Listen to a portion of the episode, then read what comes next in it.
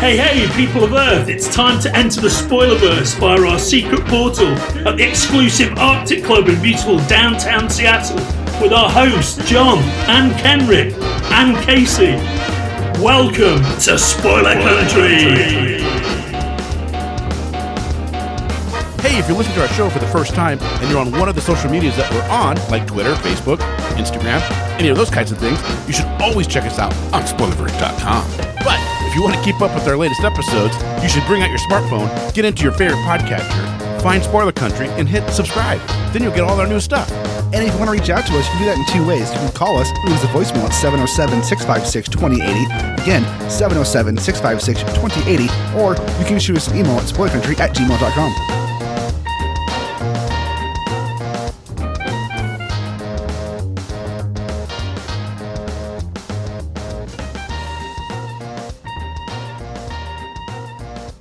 Welcome back to Spoiler Country. I am Johnny Horsley, and today on the show we got Brandon Easton, and he's coming on to talk about DC Future State, Mr. Miracle, uh, Transformers War for Cybertron and Netflix, and Transformers Galaxies for IDW. And Casey sat down and chatted with Brandon about all this stuff and more, so let's go ahead and sit back and listen to Brandon and Casey in their own words.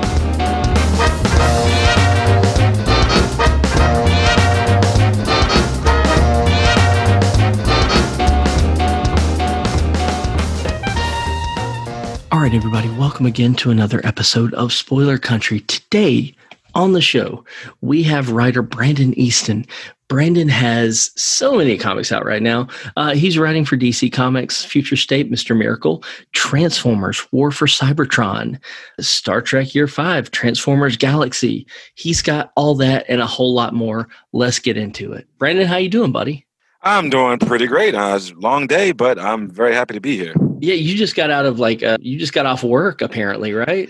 Yeah, yeah. I'm actually working with uh, Blizzard right now. And, oh, nice. Um, yeah, it's been pretty incredible, but it, it, Blizzard keeps you busy.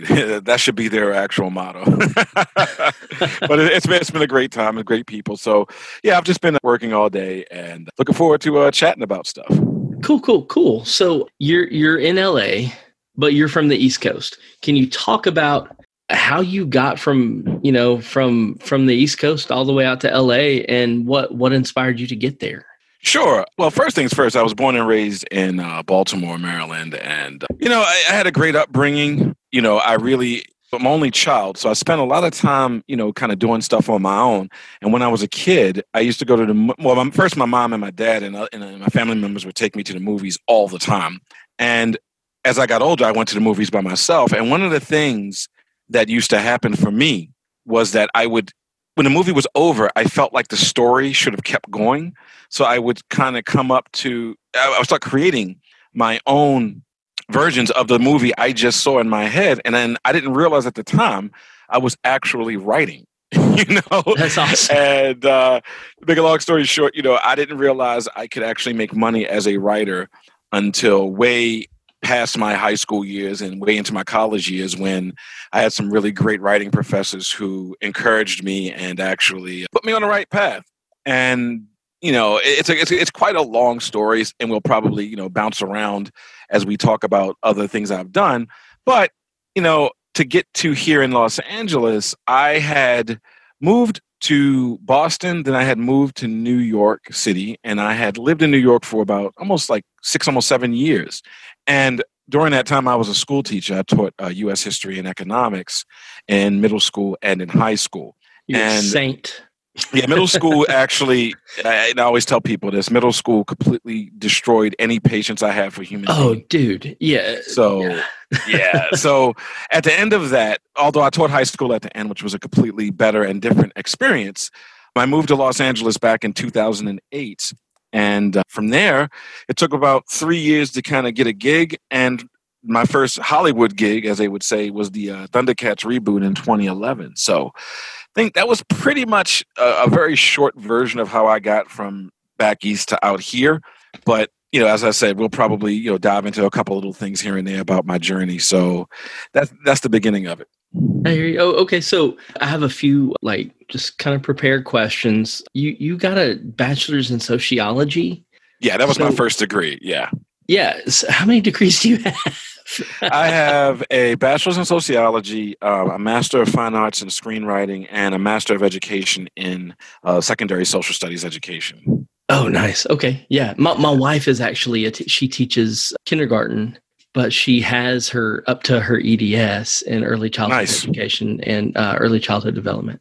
So she's she's uh, like I'm the dumb one in the relationship, and I can. but yeah, it's it, that's dude. That's hard work. That Yes, it was. Work. yes, it was. Good God.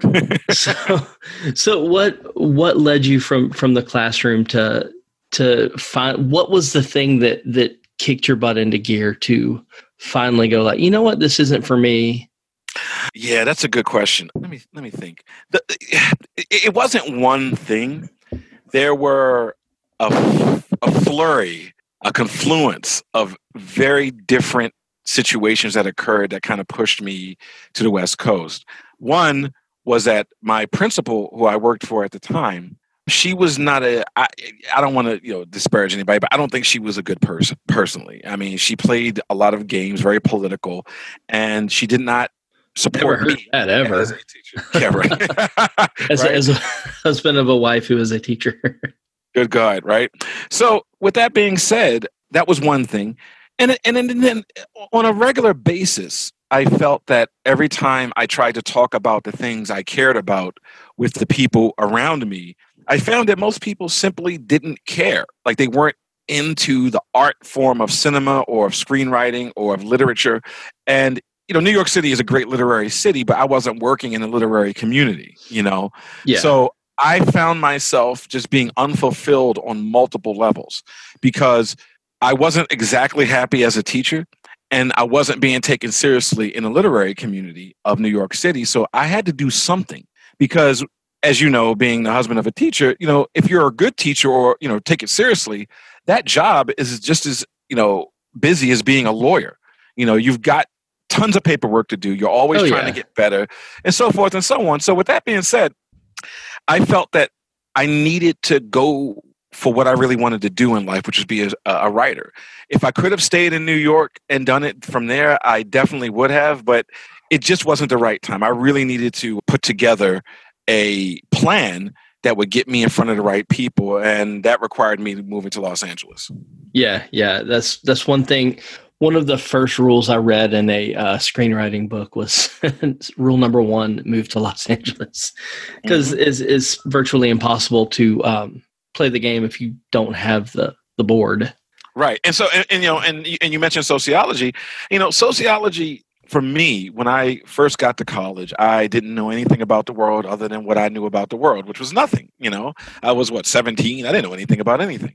So when I started taking like the intro courses that you have to take, you know, I started to really gravitate toward how sociology unlocked why things were the way they were. I grew up in Baltimore, and in my teen years is when the crack cocaine explosion hit the United States. Oh, and oh, yeah, I watched my community, which wasn't that bad at all beforehand, just turn into a wasteland in like a matter of months, you know? And I always wondered, why would this happen? Why are things this way? Well, I tell you, taking sociology courses helped me to understand how and why people and societies do the things they do and how they end up the way they end up. And from that, I've taken a deeper look at how like how the framework of a society operates in our day-to-day lives so sociology has helped me tremendously as a writer because i can put a i put an understanding behind certain events or certain situations uh, you you mentioned the crack epidemic, epidemic earlier. Mhm. Just from a sociological perspective, here lately, there's been you know the opioid epidemic, and it's it's Sure. hitting have you has there been a lot of kind of like flashbacks to that for you just having experienced the the first wave of of a debilitating drug drug epidemic? Mm, that's a good question. It's such a weird Um, thing. So here's where, where i'm coming from because where i'm at i'm in the deep south Sure, uh, sure. and I have a lot of family in appalachia. For the longest i'm sure a lot of the people affected by the opioid epidemic always viewed a drug drug epidemic as something that happens to other people. Mm-hmm. and now it's hitting home and instead of oh these people need you know to hit get hit with the book it's we we need to do something for them. It, so it's really it's it's frustrating for me seeing um the complete you know about face when when it it's ugly man i hate it Well, you know, y- that's a fantastic question, man. I mean, that's an absolutely fantastic question, and, and, and I'll be happy to answer it. The opioid epidemic, the reaction to it is very different than the reaction to the crack cocaine epidemic because they're both remarkably debilitating and they're both destructive. Like just like the meth, ep- like the the, uh, the crystal meth epidemic tends to affect the same people that the opioid epidemic, you know. And one of the things I've learned over the years is that the struggles of poor American whites is literally the same struggle as poor American blacks or everybody else. The, the issue for a long time has been that race has been used as a dividing line Oh, or dividing tool to keep the the working classes and and, and and and you know working poor from coalescing and you know fighting the good fight together. And you know there was a joke, it was a meme I saw that was hilarious that showed the difference between lower class black or lower class African Americans and lower class poor rural whites, and their lives were literally the same. And it talked about the love of guns, the, dis- the, distrust of police, you know, Yeah. running running moonshine or running drugs. I mean, it was really hilarious. But the point was was that when you really look at it, it's like the lot American lives are basically the same lives, but I mean there are there are cultural differences and ethnic differences. But when you look at the core of it, particularly when it comes to economic class, there's a lot more in common than different. And I think that for all the you know, because I mean I've I've only visited Alabama once. I went I've, I had a uh, I spoke at the University of Alabama Crimson Tide, you know, oh cool and uh, a couple of years back. It was beautiful there. I'd never been there before. But one of the things I had noticed is just that, you know, if somebody's in like, you know, the most rural parts of Alabama, and if somebody's in the most broke down, beat up parts of the South Bronx, or the Bronx isn't bad anymore because of, you know, gentrification, but there was a point like when the Bronx was a nightmare. And it's like, when you look at their lives, they have they all want the same things. You want a better life. You want your kids to be okay. You want to have a decent meal and you want to have a job with some security. Who doesn't want that? And I just feel that, you know, the reaction to the crack cocaine epidemic was to lock everybody up, whereas the opioid crisis, people are being a little bit more sensitive about. And I just wish that we had had that same sensitivity back in the late 80s because there was a lot of lives destroyed by mass incarceration and a lot of lives destroyed just by, uh, you know, uh, the mental the mental health impact of, of addiction, you know. So that's how I look at all that stuff. Yeah, and, and again, I'm sorry for for going off track with that. I just thought that was really really interesting. Hmm. No, that's a great question. No, I, no, I appreciate it. No, honestly, it's like when I talk about when I, I do a lot of these podcasts, a lot of these interviews, and we we rarely get into the real world because we are talking about comics and science fiction and stuff. But I appreciate the question, and you know, I, I really wish people would get help, and I wish that the working the working class of America would just stop and take a look at each other and realize how much they have in common. And that's all I have to say about that.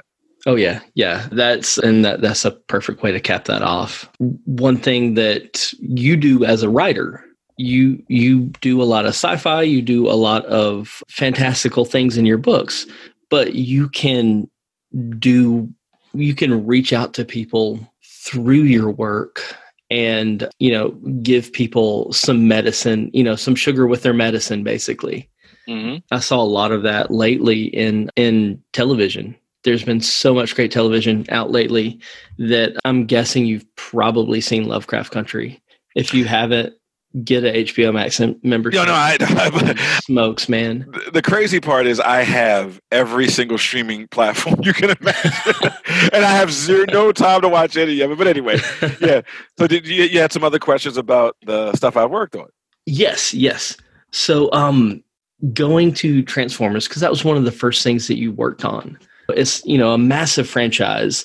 What Mhm. was your introduction to the franchise? I'm I'm guessing you were roughly around the age of when that was like just starting up. Oh yeah, I was ten years old. well, I'll tell you, Transformers and me, boy. I mean, I have to write. I have to write a book about what Transformers meant to me as a franchise and what was going on in my life at the time. But in 1984, I remember why. I remember the day I saw the first episode, and I was completely blown away by everything I saw. I mean, I'd never seen a cartoon that was about a war and it kind of took itself seriously. Like it wasn't as it got sillier later, but the first seasons it was pretty serious and it, it was very well done. And I fell in love with it. I mean, I loved all the characters. I mean, everybody. I'd, I'd never seen characters like that. I'd never seen a science fiction universe that took the idea of giant robots that seriously. Now, this is before I discovered. yeah. you, know, you have to understand. This is before I discovered Japanese anime or anime, you know, which had giant robot stuff going way back to the '60s. But as far as an American production, I had no idea that you could tell a serious or somewhat serious sci-fi story using giant robots, sentient giant robots who all had personalities and attitudes. It was really cool. So over the years, it, it was always funny that Transformers always popped up again whenever like some major event happened in my life like beast wars came out when i was in college you know and then like the movie came out when i was living in new york the, michael bay movie which you know i have different thoughts about that. But the bottom line is that franchise has been a part of my life since i was 10 years old and to be able to write so many you know issues and episodes and to work on that that new show was just it, it was every dream i had come true so you know. So and, and, I'm sure you know you have your own babies and everything, but do you do you have a favorite version of Transformers?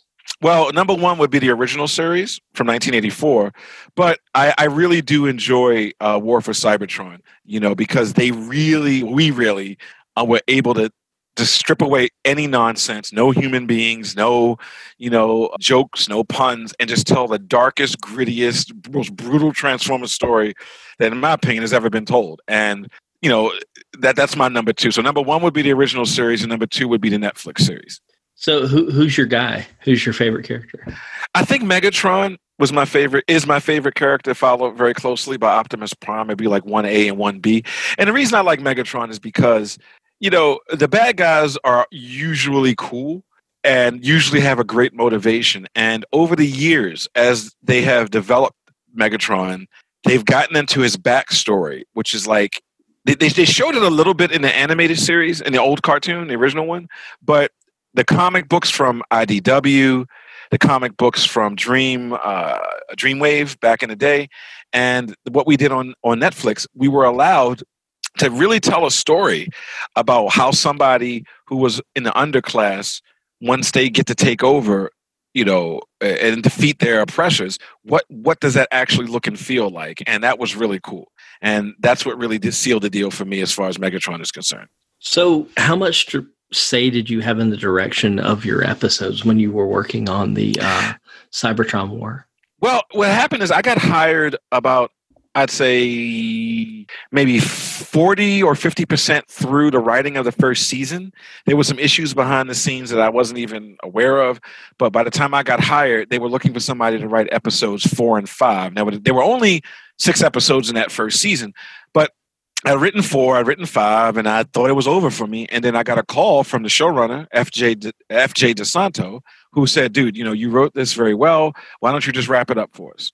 So I wrote episode six. So I wound up writing four, five, and six. That's and that's pretty awesome to get that. That's basically a nod to like, yeah, you can hang. Yeah, I mean, I was a good feeling. Absolutely blown away, and I'm still, even to this day, completely blown away by what I experienced. So there you go. That that was my experience on the show, and that's my thoughts on Transformers. So during your Ultra Magnus, or excuse me, during the your show, Ultra Magnus and, and Impactor were, you know, there was some pretty heavy stuff that happened. yeah. What led to those decisions, and did you get any backlash from the fans? No, um, no, we did. We got no backlash. Fans are ride or die. Oh, Jesus, they, man!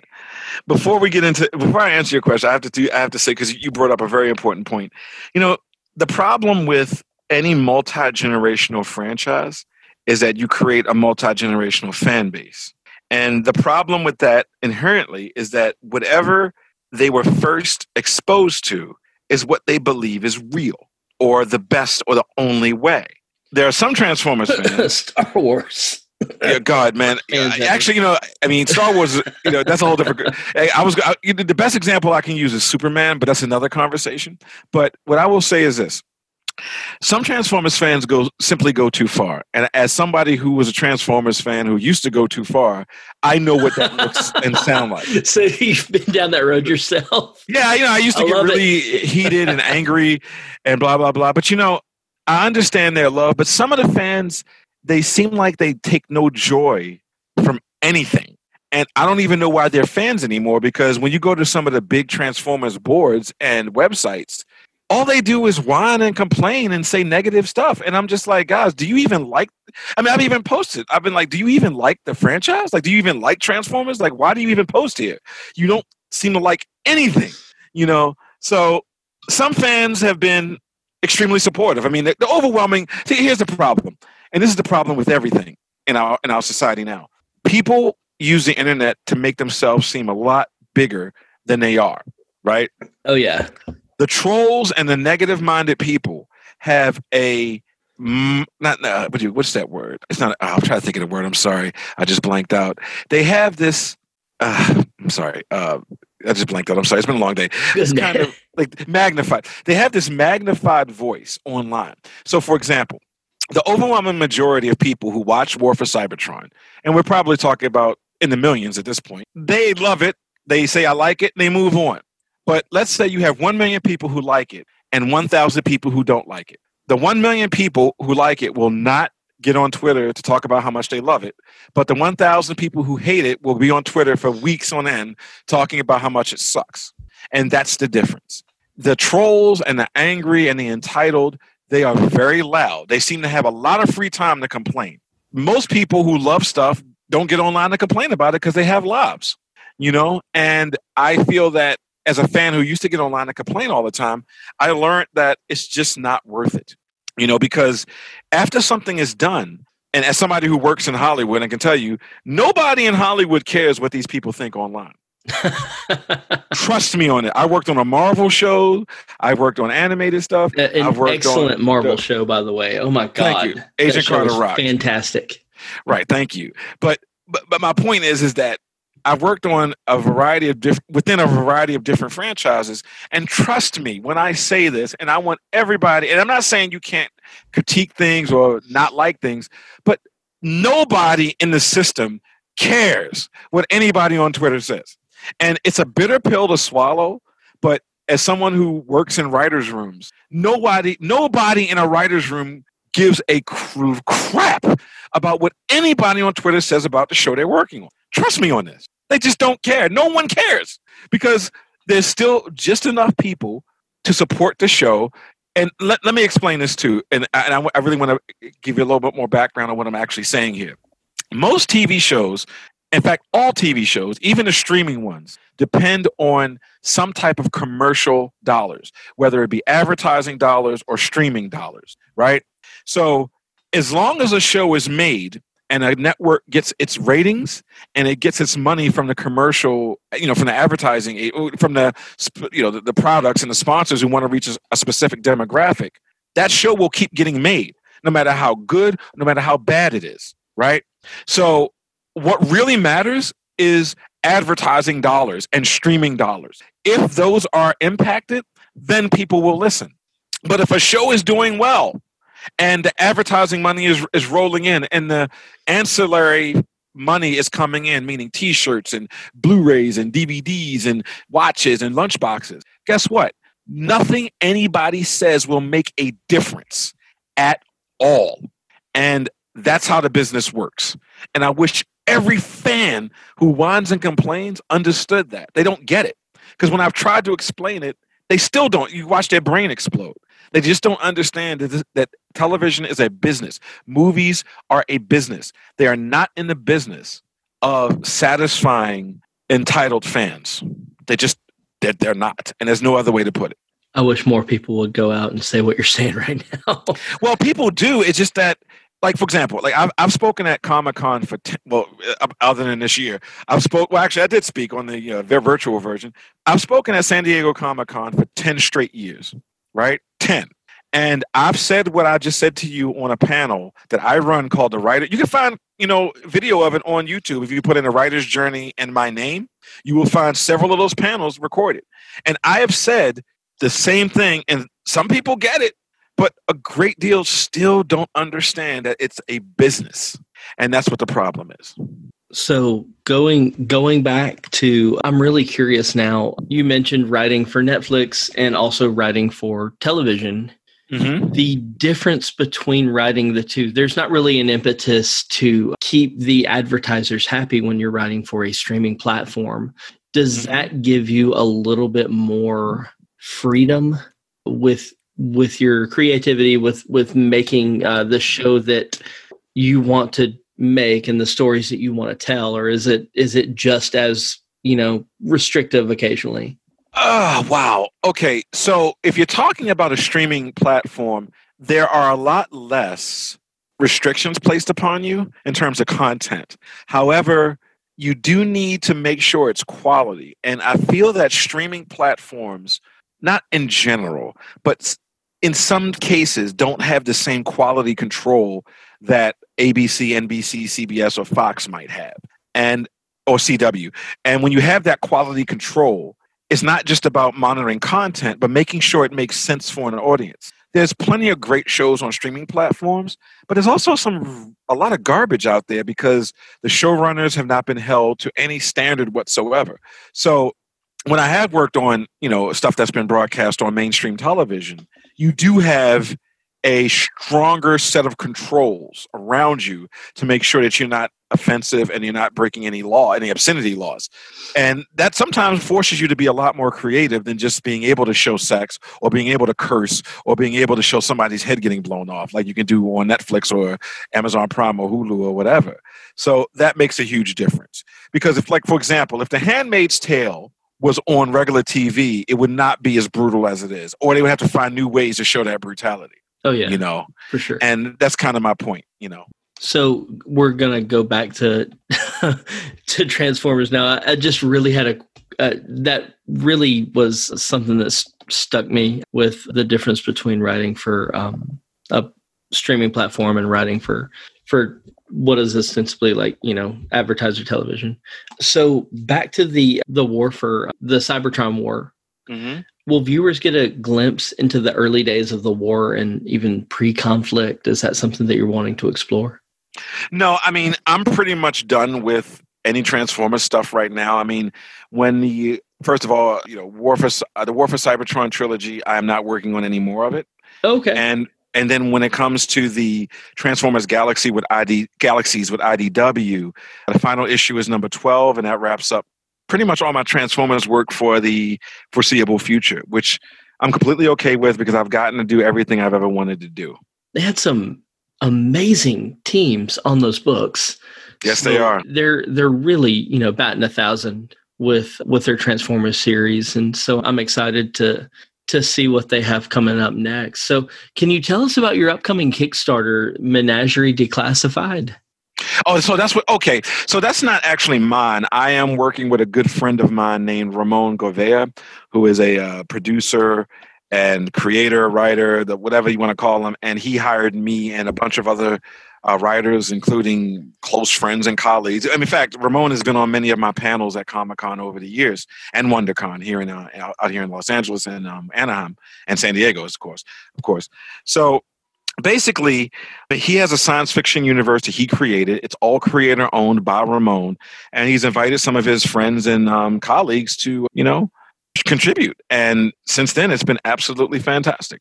Oh cool cool. Are, are the stories interconnected on this no, no, they they, you, they just stick over well. They overwhelmingly stick to just the, the the core setup of his universe, but he's allowing us to fill in some of the gaps, and that's where the fun comes in because he hasn't fully defined every single aspect of that universe. So we're we're coming in, and he's giving us giving us a lot of leeway and freedom to tell great stories as long as they make sense. For, you know, for I adhere to the rules of what he's created. Awesome, awesome. Real quick, I want to ask about Future State and if you can tell us anything about it because Mr. Miracle is a property that I'm, I'm kind of excited about. So, Okay, so you talk about uh, so future DC Comics Future State and the stuff I'm doing with what's his name, DC Mr. Miracle and DC Comics and all that stuff. How can I say this? It is it, it, it has been a dream to work for DC Comics. I never thought that this year would be the year it was for me career wise.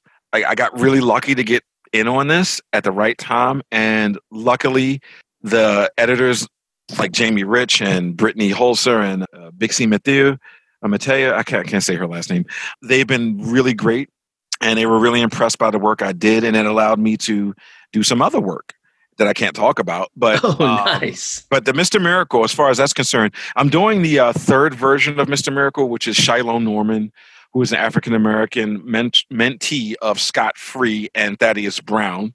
They've allowed me a great deal of leeway with how I can portray him because he's been in a few comic books, but he hasn't been centralized in a long while and in a long series. So the fact that as a big time, and I'm a major Superman fan, to work within the Superman umbrella on this and to be featured in Superman comics during the Future State event, it, it I mean, I, I I don't even know what to say. It's just been absolutely amazing and totally fantastic, and I'm very very happy to have been able to contribute to this story. And to make a long story short, my story helps to connect one of the Superman comics to the other Superman comic. And oh, that's rad. And I'll just leave. I'll leave it at that.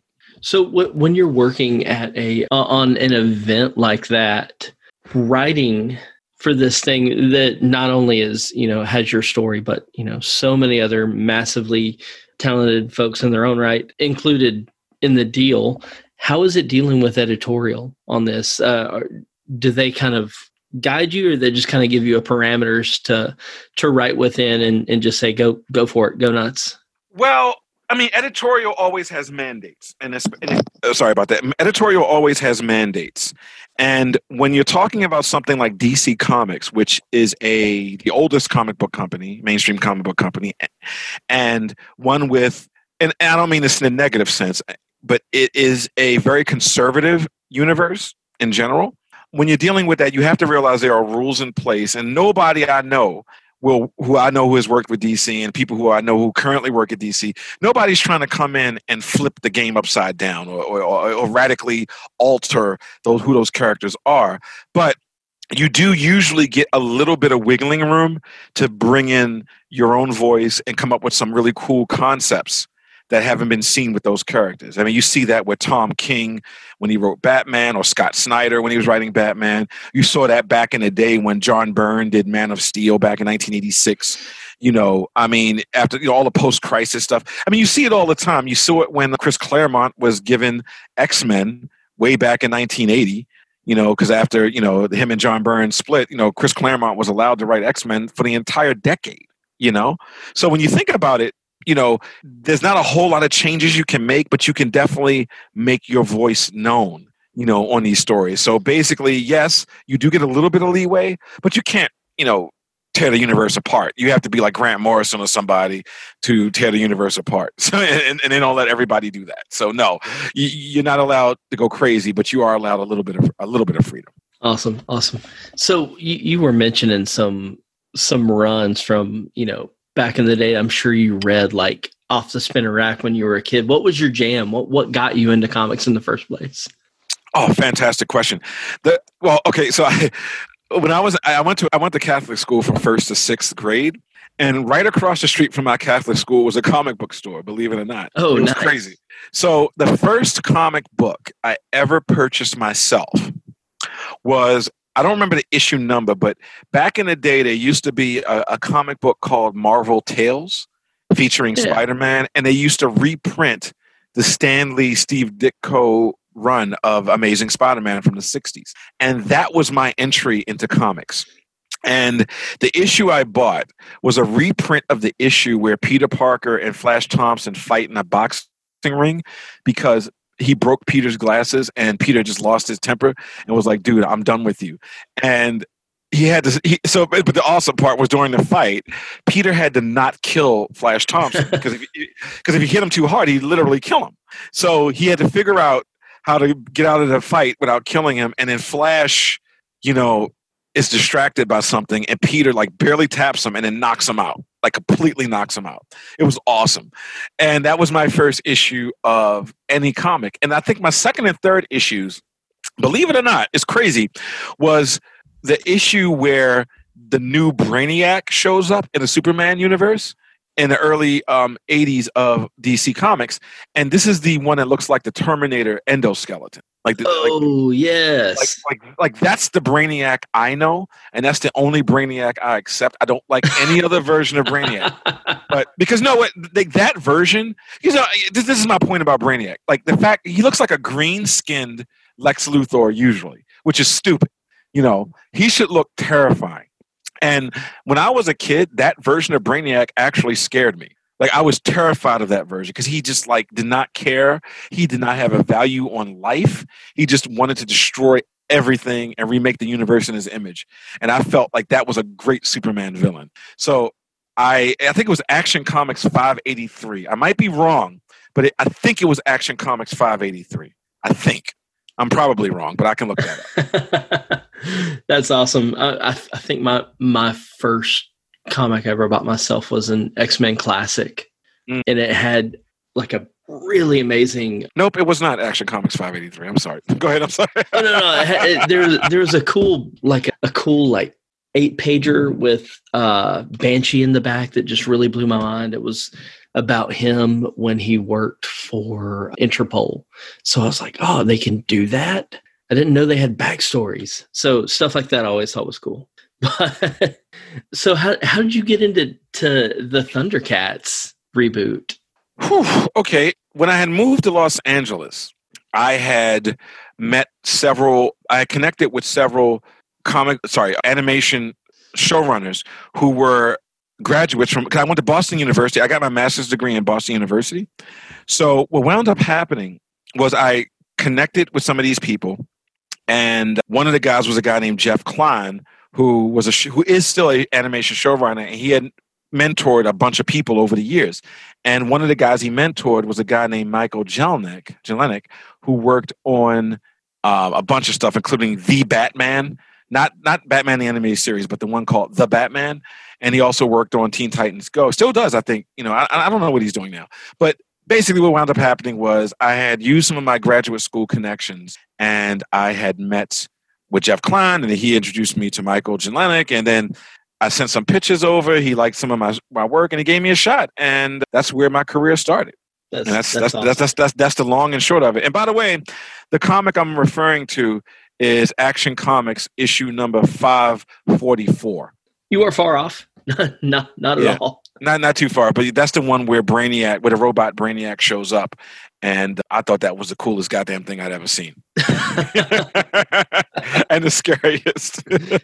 so, what what how how did you get from Thundercat to Agent Carter? Which, uh, I admittedly I, I, didn't really see the Thundercat series. I don't think it was, you know, at the time I was I just gotten married and I oh. was working about seventy hours a week. I don't no, think no. it was really made for me anyway.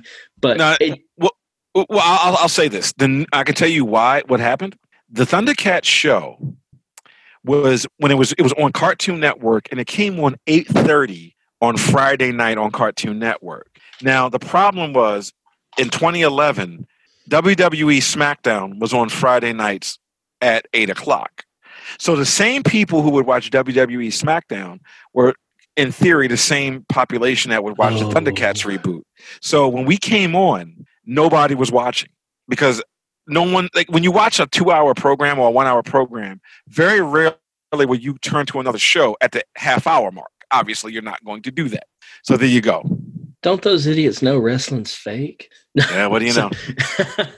but you you went, you know, you, you did a few other shows, but you which eventually led you to Agent Carter. And I thought that show was so incredibly well done. And I, I like a period piece anyway. But uh, awesome. Uh, so what episode did you write? Because you, you I, it was season two, episode seven. The title was Monsters. The episode I wrote was the one where uh, Jarvis's wife Anna gets shot by Whitney uh, Frost. Oh, I remember that one. That was good. Isn't that when they had like the black goo, like the veiny stuff on their faces? Exactly. Oh, that was a good one. Dude, okay. I freaking love that show. And then when they came out with the second season, I didn't think they would have a second season necessarily. So it was a uh, it was a surprise. It was a very like good surprise. I loved the hell out of that show. Oh my god. You god! and me both, my friend. You and me both. and yeah, it, I was so bummed when it got when it got canceled. I think there's so much there that they could do, especially if they could go by decade, because apparently, you know, Agent Carter had been uh, a member of Shield. Shield for for the longest, so they could, you know, ostensibly kind of take it from then to now. But You are absolutely correct. I mean, we have. Well, I can't get into all of that, but yeah, we we definitely had some plans and some ideas about where season three would have gone if we had gotten a season three.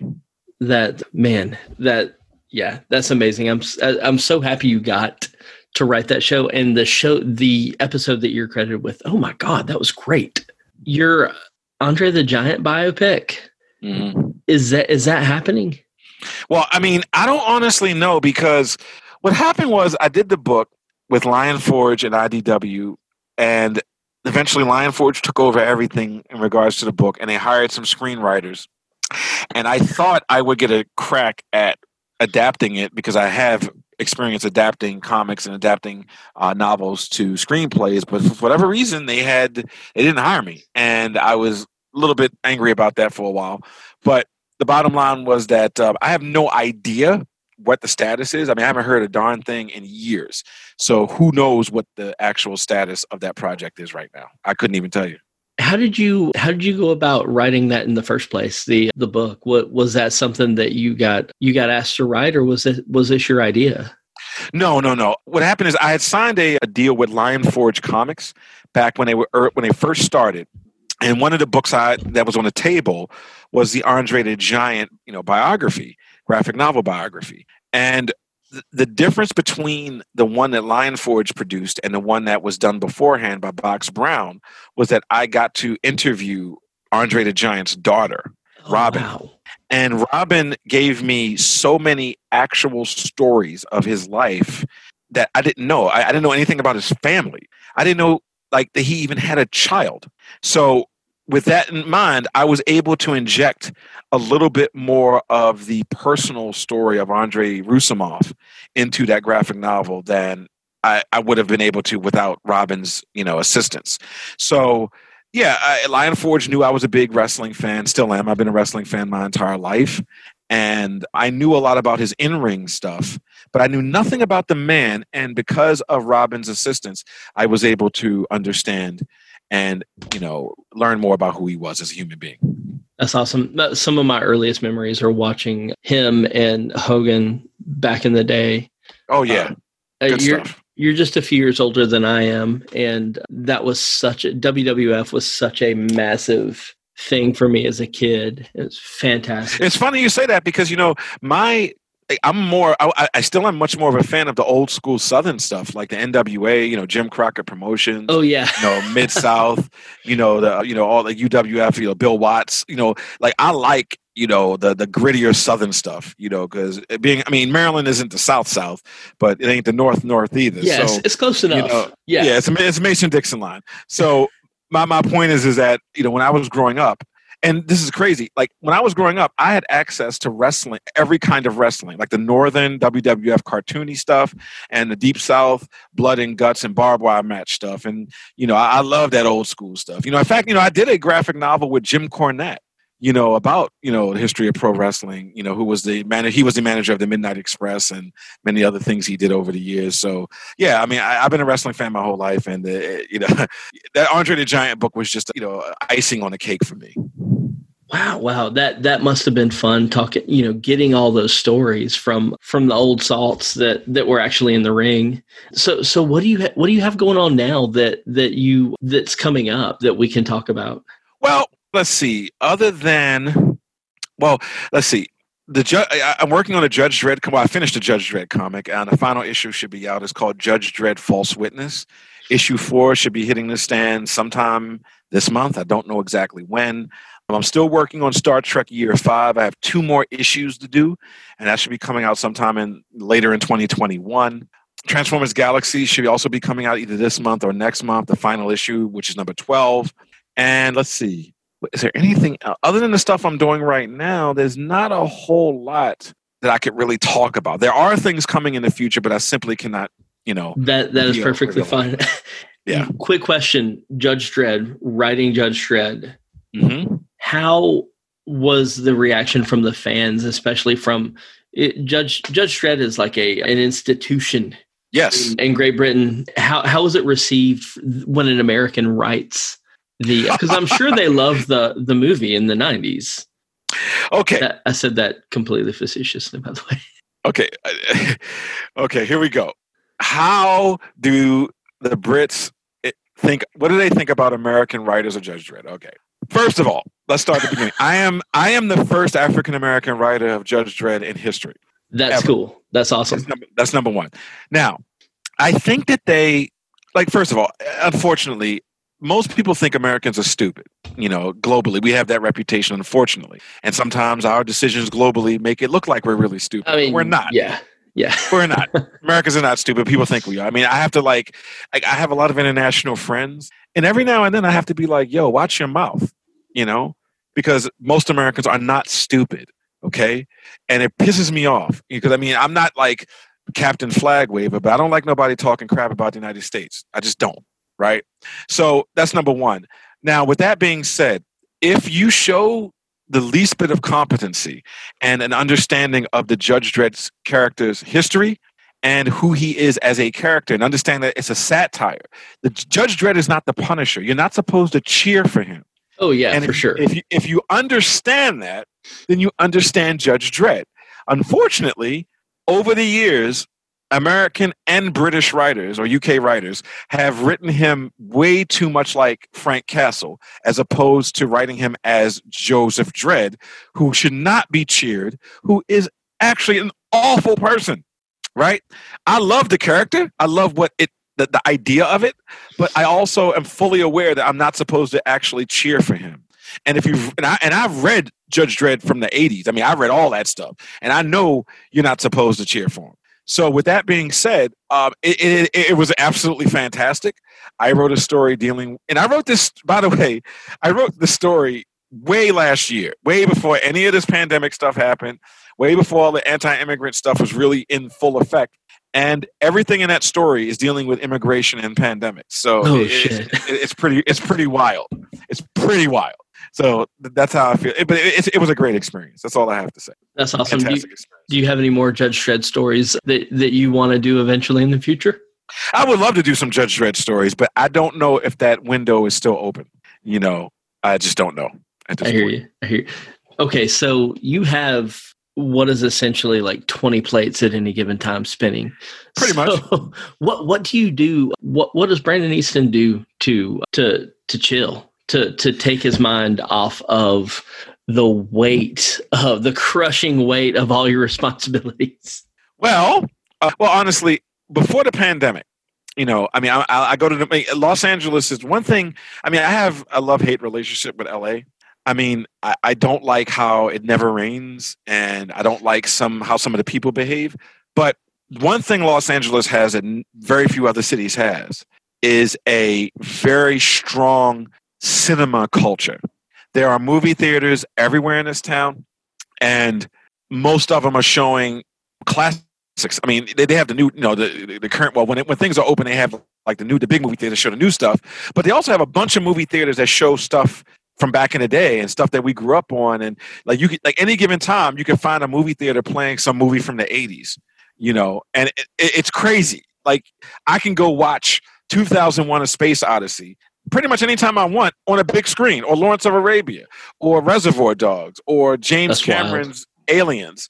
I mean, that in and of itself is absolutely amazing. And not to mention the fact that you can watch because of the massive Asian community and the different, because obviously Asian encompasses a lot of different people. But when you're talking, there's a massive Chinese population, a massive Korean, a massive Japanese, meaning that there's also Chinese movie theaters, Korean movie theaters, Japanese movie theaters. You can see whatever you want to see from all over the world, oh, wow. pretty much anytime you want. And that's the beauty of living here. So number one, I used to go to the movies all the time. The food here is fantastic. Some, well, no, let me be more specific. Some of the food here is really fantastic. It ain't like the South, it ain't like the East Coast. Definitely not. But if you want to eat healthy, some of the most delicious, healthy food on the planet can be found in Los Angeles. So I used to, you know, go out to bars, you know, hit the hit the restaurant scenes, hit the movies, hit the hit the museums, hit the book. The bookstores are great here. You know, there's there's so much here to do. That's the one thing I can say about Southern California. So before the pandemic, I was you know, eh, you know, hitting. The, I mean, I live in actually live in Long Beach, California, which is a little bit further south than LA, and so I live in a beach city. So less than like 10 minutes from the beach at any given time any oh, day. nice. Yeah. That's got to have its advantages. What what what do you do? What what inspires you?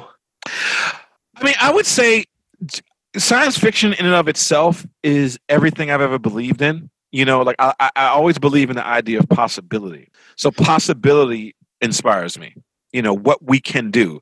You know I, when, I, when I mentioned superman earlier about how you know how the different versions of superman appeal to different people you know i grew up with the christopher reeve superman which was really all about optimism and being the best you can be. And i was deeply inspired by that as a child. And also yoda's speech in empire strikes back about the nature of the force when Yoda says a thing about the, uh, what does he say? You know, luminous beings are we, not crude matter. You know, you must feel the force around you. It penetrates us, binds us, you know, so forth. That great speech he gives when Luke says he can't do something. That's what really inspires me, stuff like that. You know, like the belief in something bigger and the belief that you can do good. And I think more people need to believe in doing good. That's that is a great answer to that.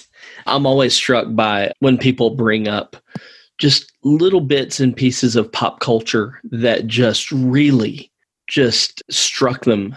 And i'm always fascinated by what i find because it's it's never the same thing.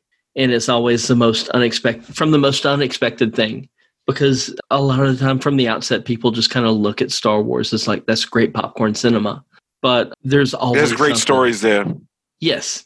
And there's always something that that catches people so and now you're you're adding to that list of things that that catch and inspire people. And I'm so glad I'm so glad that we got to to talk to you. Yeah, I'm, I'm glad. Look, I'm very. It took a while for us to get here, but I'm very glad that we did it. Hey man, dude, I, I, appreciate you taking the time to talk to us today. I, I understand you just got off work not long ago, so I don't want to keep you on too long because I'm sure you're starving first thing I want to do is when I get off. Yeah, I appreciate. grab some. I appreciate that. No, I'm I'm good, man. I, I appreciate that. No, and then I, I'm I'm very happy to talk. And you know, I wish I could have gotten this done a lot earlier. But no, everything is fine. I'm very glad to be here, and I really appreciate this conversation. And again, and I, and I tell everybody this when I mean it is that you know if you ever want to you know do a part two and talk about more of my career or just talk about comics and stuff that we like growing up, I'm always going to be available for a follow up if you ever want to do one. Dude, my nerd ass could talk to you for four hours just flat out. So, yes, anytime. okay, cool. I look forward to it. So, let's uh, set another time in the future and um, I'll be happy to come back. Dude, that sounds great. Hey, real quick, give a shout out to your favorite local comic shop because we want those places to stay open. Well, one of my friends opened a comic book store in Long Beach. It's called the Atomic Basement, and it's on, I believe, 3rd Street in downtown Long Beach. It's a small store. It's somehow surviving during the pandemic. The guy, the guy who owns it is a guy named Mike Wellman. And I exclusively signed some copies of my books and if you ever want a book that I've signed, particularly Transformers or Judge Dredd or whatever that's coming out, even Future State, I'll be more than happy to sign a copy and ha- and Mike will ship it to you. So no matter where you are in the United States of America or even North America, if you contact Mike Wellman at the Atomic Basement in Long Beach, California, he will be happy to get in touch with me. And if you want some books signed or whatever, you know, we'll be happy to send them to you. Dude, that that's awesome. And again, Atomic Basement, Atomic Basement, Long Beach, California. Brandon Easton, thanks again, man. Thank you, and I really appreciate your time. And this has been great. And like I said, I really look forward to doing a part two.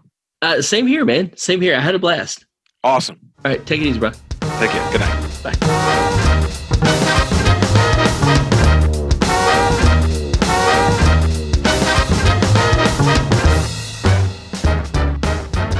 And we're back. That was great, guys. Thanks, Brandon, so much for coming on. That was great. I love learning about all that stuff. DC Future State looks incredible, and I might, might actually get me back into reading some DC comics here because uh, I've been out of the game of reading the big two for a while. But Future State, uh, we've had a couple guys on who are working on that, and I've read the previews for it, and it looks freaking amazing. But with that, I'm going to tell you this. You should go over to spoilerverse.com and check out all of our back issues. We have over 500 episodes to listen to. Tons of creators just like Brandon out there listen to. Uh, other topic episodes, more fun stuff, more other shows up there too, like Bridging the Geekdoms and Funny About Forensics and Nerds from the Crib. I mean, so much awesome stuff up there. And if you like beer, over on Haphazard Adventures, my wife and I are doing an episode a day of a beer podcast, so that's a lot of fun uh, for the Brewers Advent Calendar 2020. And uh, you can go there on the site as well and check out other articles and previews and reviews and go to the store and buy a t-shirt, look fly as hell, help support the site. And you can go to scpod.us slash discord and join our public discord server and come chat with us. There's just a lot of fun stuff you can do. But with that, I'm going to say it's a show. To remind you that in Oceans of Podcast, we are Cthulhu, and it's Cthulhu compels you to do. Open the mind and read more.